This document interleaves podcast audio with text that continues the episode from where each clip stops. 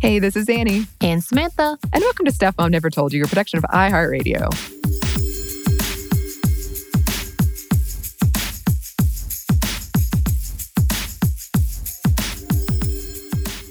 All right, guys, welcome to essentially where we get to sit together, drink a nice beverage, and Mm-hmm. discuss this amazing beverage and the women behind it. And I'm so excited because one of the first things I did as we were talking about this type of segments and just women in the industry and women being recognized, this brewer, she was recognized within the BBC's 100 top women. And I was like, oh my God. I'm excited. And Annie, I feel like you are really much better, which is really funny, the white girl versus the Asian girl, in saying the beverage. So go ahead, tell them what we're talking about. well, I really appreciate you throwing me under the bus right off the bat. You're welcome. Are you you mean sake? There you go. Because I just want to do it sake, and it is very much sake. And I'm just kind of like, I feel so pretentious, but you do it in a manner that sounds so much better than when I do it because I feel so like insecure in saying it. Mm, yeah. So, yeah. so we do understand this. But we are celebrating one of the rare recognized female sake brewmasters, Miho Imada. And by the way, this is not a sponsor. Uh, Nope. I think we told you in the first segment uh, when we were explaining, but we'll go ahead and put this in there again that yes, we are drinking these drinks and enjoying them and talking about them, but they are not sponsored. And most of them don't even know we exist. So, yes. there is that. Maybe this is my excuse in trying all the good stuff. Don't tell. But yeah, that is uh, what we are doing. And we wanted to celebrate Miho Imada, who is the owner and brewmaster of Imada Brewery, which has been around for three generations. So her grandfather and her father were the previous owners, and she took over when she returned home after her father actually asked her to come home to take care of the family business. And she came home around the age of 33. So I'm really excited. As we told you guys, we would be sitting and sipping. So right now we are currently sipping on the beautiful Fukucho Moon on the Water Junmai Ginjo. So it is a beautiful, beautiful sake, and we're going to talk a little bit about our uh, takes on it. But just to kind of give you a little bit of history, specifically you, Annie. And Yes. of course, all of our listeners, what and who they are. So, after returning home to Akitsu in Hiroshima, which is the famous birthplace of Ginjo style sake. She studied under the family's breweries Toji and eventually took over completely, as well as being the owner. And she's currently still there. Um, and if you want more history in the tradition of brewing sake, you can definitely look up their brewery and their story because it is a beautiful story. They've been around since the uh, mid 1800s. So this is a long lasting brewery, which Annie, you have some research and knowledge on sake as well, don't you? I do over on my other podcast, Savor. I attended a sake conference. It was Women in Sake, and we've been trying to do an episode forever. And we were going to interview several people about it, but the pandemic happened. So that kind of got severely delayed. but I'm sure, sure that it is forthcoming. I'm so excited to talk about it. And I know we have done an episode on rice, which is very key in making sake. And that's the one of the episodes that almost broke my brain. That's when I learned that some people don't use the CE BCE designation. They use uh, before physics, after physics, Mhm. which blew my mind. Right. But also, I went to Japan and I did a, a couple tours on um, how sake was made, and it was fascinating. And the smell was so cool. I loved it. I loved it. Yeah, it was a very traditional type of brewing, and they are really serious about it. I guess any brewery who loves their craft is Yeah. very serious about it. But even just seeing her, uh, seeing the brewmaster, seeing the owner talk about it herself, and even though I can't quite understand Japanese, Mhm. her enthusiasm and understanding and love for the craft is very apparent. And it's always interesting to watch when the master of whatever are talking about it because you can see that passion and it makes you so excited to be Yeah. a part of that as well.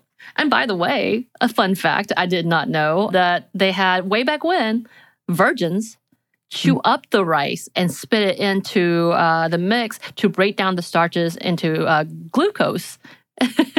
and they thought it was more pure Ah, yes. if done by a virgin. So I was like, huh, Huh, indeed. I don't think they do that anymore. And I am grateful. I don't think so. but a fun fact that I was like, that is interesting to know, which seems kind of on point with the traditionalists of that uh, time frame. Mm. But yeah, so this specific brewery, when you talk about who she is and what she's done, they even ask her specifically, how does it feel to be one of the few women who are recognized and and seen as, I guess, a frontier in this uh, industry? And she was very quite frank, saying, you know what, women have always been involved. This has always been a women's thing. In Japan, with tradition, you see women all throughout, and they are brewers and they are the ones that create these things. So I don't think I'm a pioneer. I don't think I'm anything new. So it was really interesting and it is a nice, refreshing take. At the same time, it's really sad that if it is so inundated by women, why aren't more women recognized? Of Yeah. course. But the industry has been booming with more and more women brewers and more and more um, women crafters in the sake industry. So it's really encouraging to see that. But at the same time, again, it's fairly new to recognize that. But it, according to one article, said it was booming. So for the uh, female industry. So hey, cool.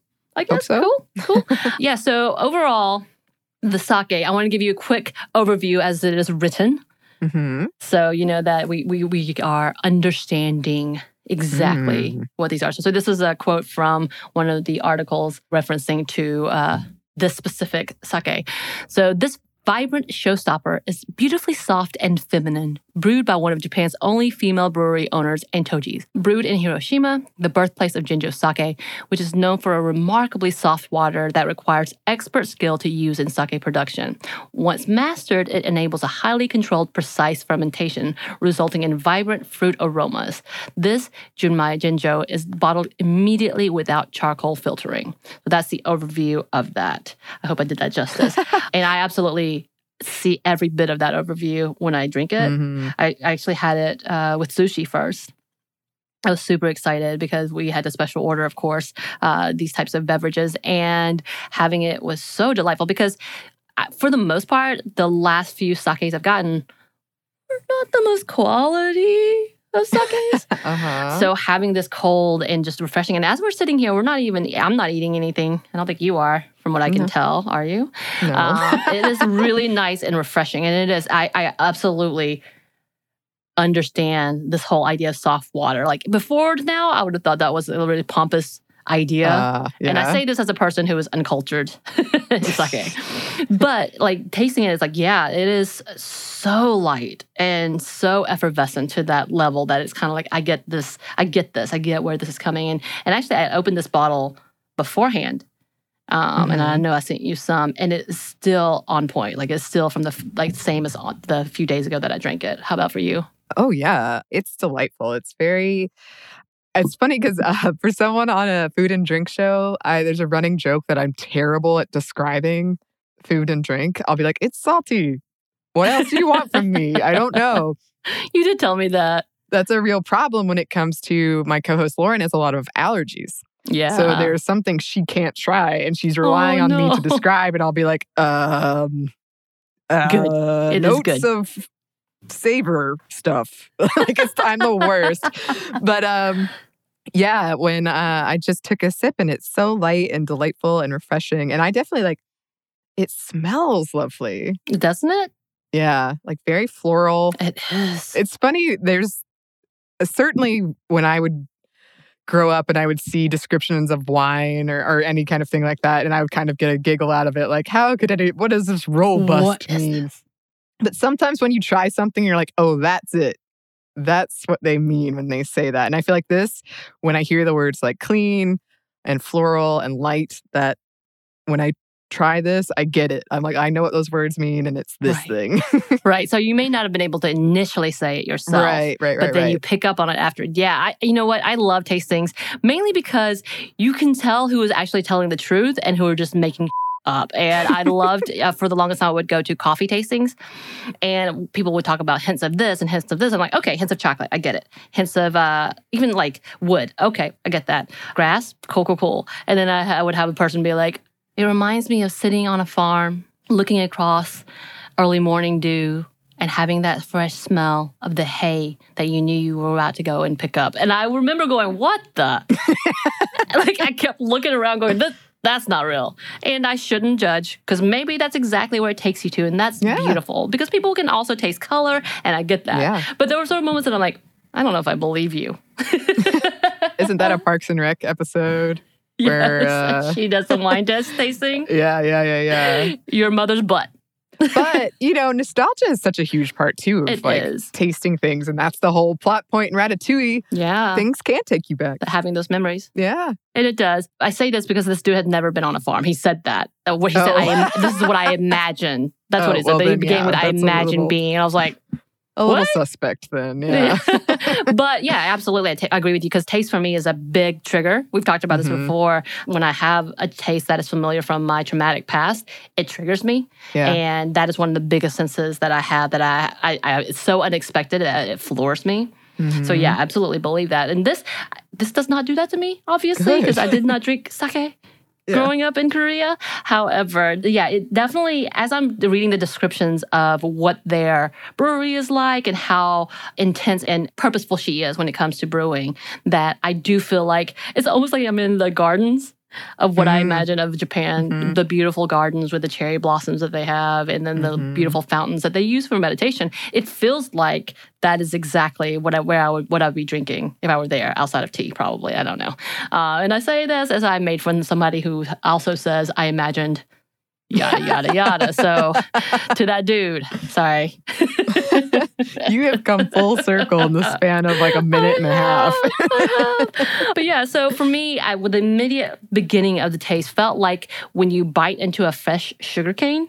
And I talked Mm. about this because there's that initial sweetness, but it kind of dulls out real quick because it's so clean and pure. It is like moves real quickly off your tongue. And that's what it reminds me of. And then the smell is like honeysuckles to me.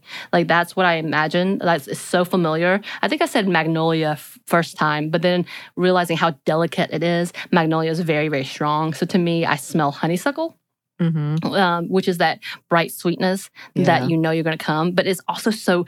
So have you like? I'm sure people have in Georgia. We have honeysuckles growing Yeah. everywhere, and so you bite to the uh, bottom of the flower Yeah. and you suck out the, from the stem the little bit of honey, and that's kind of what it reminds me of to me. That lingering bit of sweetness, but Mm-hmm. it's so delicate, and you have that floral bit from.